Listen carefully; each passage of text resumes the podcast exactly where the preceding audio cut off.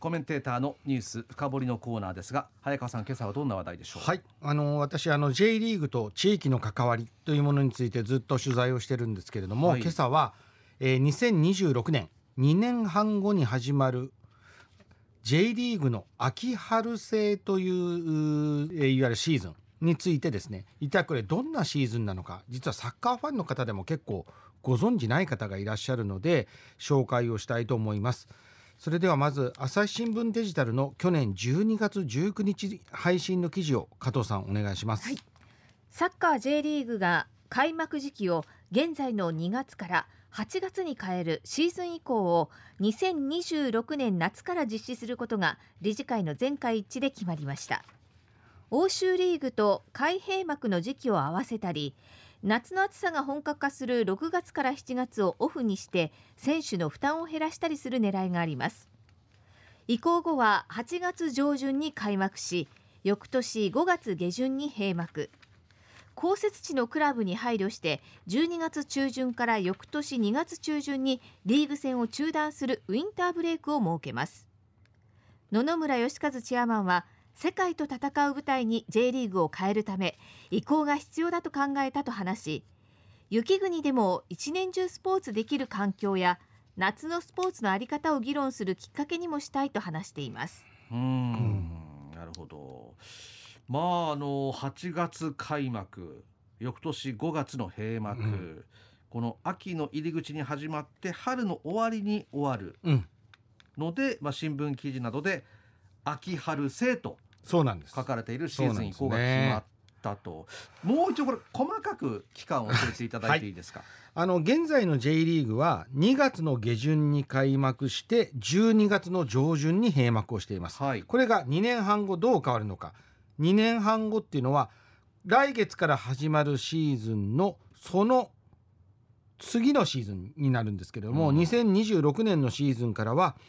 8月下旬に開幕して12月中旬から2ヶ月間の冬休みウィンターブレイクを挟んで5月の下旬に閉幕をする。選手やチームにとっては6月と7月がシーズンオフになるという形になりますね。このあのヨーロッパに欧州に合わせるシーズン以降はこれ猛暑対策もあってこれ前から議論されてたと思うんですけど、はい、今回この移行を後押しする何か材料とかあったんですか、ね、一つですね大きなことがあったんです。あのサッカーっていうのは FIFA 世界サッカー連盟を頂点とするこうピラミッドになってるんですけども、はい、いわゆる日本サッカー協会の上はアジアサッカー連盟なんですが、うん、このアジアサッカー連盟がアジアのクラブチャンピオンを決める ACL チャンピオンズリーグまあアジアチャンピオンズリーグっていう皆さん私たち普通に言うんですけどもアジアチャンピオンズリーグの開催時期が変わったことが決め手になりました。具体的にはどう変わったんでしょう？はい。このアジアチャンピオンズリーグはこれまで J リーグのシーズンが終わって2ヶ月後ぐらいの2月に開幕して秋に決勝が行われるというスケジュールで、まあ、コロナの前まではずっと行われてきたんですけれども、はい、今始まった現在進行形のシーズンからの大会からはですね9月に開幕して翌年の3月に決勝が行われる閉幕するというスケジュールに変わったんですよ。まあアジアチャンピオンアジアチャンピオンズリーグが先に秋春制に移行したということが大きいんですね。で J リーグのアジアチャンピオンズリーグに出場するチームというのはリーグ戦が終わる12月に決まるんですが決まった後は J リーグが閉幕した後その強いチームのチーム編成を引き継いで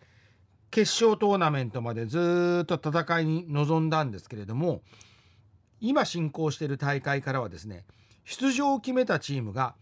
アジアチャンピオンズリーグの開幕までまず9ヶ月間待たされます、うん、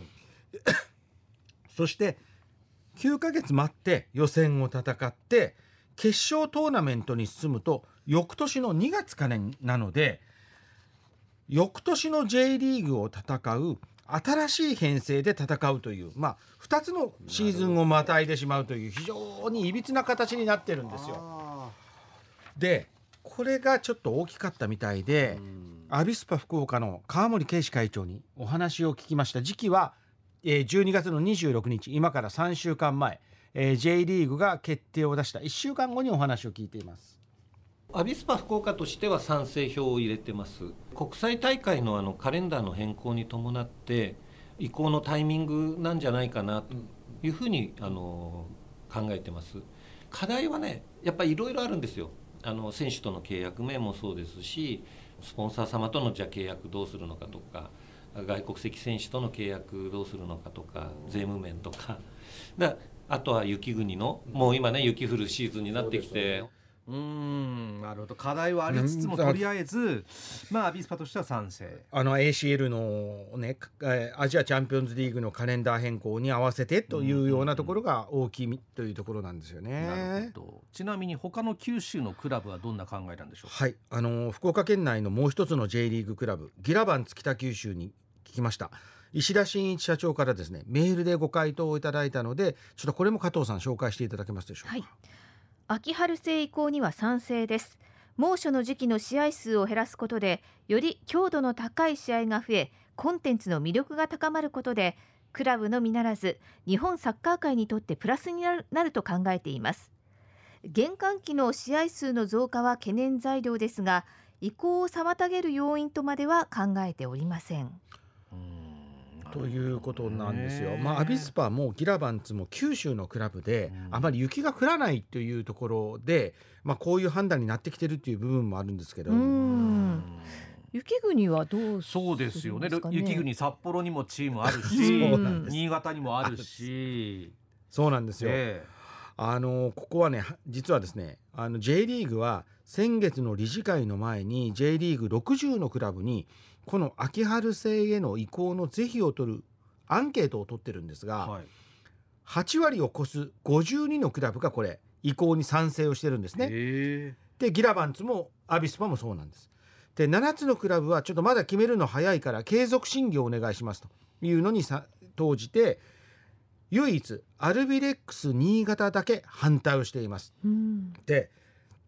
アルビレックス新潟の中野社長は秋春成功を決めた理事会の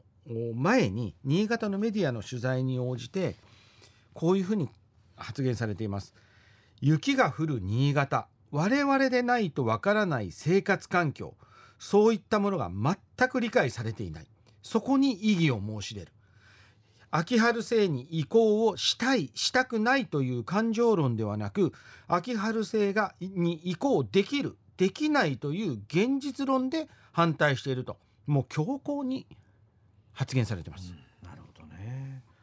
あの新潟のホームスタジアム、はい。えー、ビッグスワン、ね、そうですね。はい。あの辺りどうなんですか？降雪量は多いんですか？少ないんですか？あの私あの朝日新聞の新潟とであのずっと記者をされた方にこの間話をする機会があったんですけど、はい、新潟市というのはあの佐渡島が北西の季節風を遮ってくれる影になるので、うん、新潟市というのは新潟県の中でも非常に雪が降らないそうなんです。降雪が少ないそうなんですね、はい、ただ地元メディアの報道をずっと見てますとここ数年はその新潟市内でも驚くような積雪があるというような状況でやっぱりその日本の気候の苛烈化っていうのがやはりその新潟市でもあるということなんですよね。でまたその仮にスタジアムは雪が降らなくても新潟県内の上越市や長岡こういった非常にものすごく雪が降って雪が深い地域の人たちも当然これアルビレックスの試合を見に来られるんですがこういう降雪がひどい地域の人たちが雪をかき分けてまでスタジアムに来てくれるのかというサポーターや観客動員の面でも、まあ、これお客さんが減れば当然クラブの経営の問題にも関わってくるのでその観客動員の問題サポーターのことを J リーグさん考えてますかっていうこともアルビレアルビレックス新潟は考えてるということなんですよね。あとその再開前にキャンプしたりとか、冬の練習場ですよね、そういった問題もありますよね。はい、そうなんです。あの新潟以外でも例えばこれ今年の昨シーズンの実例なんですけどもコンサドーレ札幌はこれスタジアムが札幌ドームいわゆるドーム球場なので札幌ドームなんで雪がしない雪で試合ができないということはないんですよ。はいでも昨シーズンの開幕戦はキャンプをしていた熊本から札幌に入ってまた熊本に戻ってしばらく九州でキャンプを続けたそうなんですよね。同じようにこの雪が降る時期に九州など南の国で南の県でキャンプを張ってそこから本拠地で試合をするということはこのもちろん新潟や札幌だけではなくて他に J リーグにこの雪国とか北国のクラブたくさんあるんですよ。うんモンテディオ山形から秋田富山今回の地震の被災地の金沢それから長野県の長野とか松本山雅とかこういったところも全くその同じような状況が考えられるんですね。いわゆるこういったクラブがい雪が降る時期に九州でキャンプを張ってそこから本拠地で試合をする。そしてまたキャンプ地に戻っていくということをやると果たしてそのクラブはホームタウンはどこなんですか？っていうことにうんつながる。シーズンを秋春制に変えたことでホームタウン以外の活動期間が増えると一体アルビレックス新潟って新潟のクラブなんですか？九州のどっかの県のクラブなんですか、っうん。ていうことになりませんか？それが地域密着を謳うリ J リーグとしていかがなものなんですか？っていうのをこれは新潟のアルビレックス新潟だけではなくてあの他のクラブもお考えているということなんですね。今回のあの秋春制移行については J1 のビッグクラブを中心に2月に開幕をして活躍をした有力な若手選手が3ヶ月ぐらいしかそのチームで活動しないうちにヨーロッパのシーズンが終わってうん。ヨーロッパのシーズンクラブが次のシーズンの戦力を揃えるいわゆる夏の移籍期間に移籍期間にどんどんどんどんヨーロッパに選手が引き抜かれていくこのヨーロッパとシーズンがずれているがゆえの秀でた若手の流出を何とかしたいっていう主張もこれそれにかなり引きずられてる部分があって、うん。これはこれで J1 のビッグクラブ、まあ、アビスパもそうなってほしいんですけども J1 のビッグクラブの主張も十分理解できるんですけどもまああのこういう状況があるということですよね。まあ日本はねやっぱりねうん北国もあって暖かい地域もあってね。で J リーグは地域密着なんでうん。まあそれぞれの特色がある中でね競い合ってるまあアルビレックスのそうなんですよね。難しい問題なんですよ。うん。でも決まってしまったのでうん。ありきでそれまでにいろんな問題を調整していくんですけどもその唯一反対票アンケートで反対票を投じたアルベックアルビレックス新潟も59のクラブの意見と議論の結果ですのでそれは尊重して受け止めます。うん。ただ解決するべき課題が数多く残されているので自分たちのクラブとしてはご支援いただく全ての皆様と共に向き合っていきますといううコメントを発表して一応受け入れてはありますけれども実はね雪の問題以外にもさまざまな解決すべき問題課題が残ってます。先ほどアビスパの川森課長あ会長もおっしゃってましたけども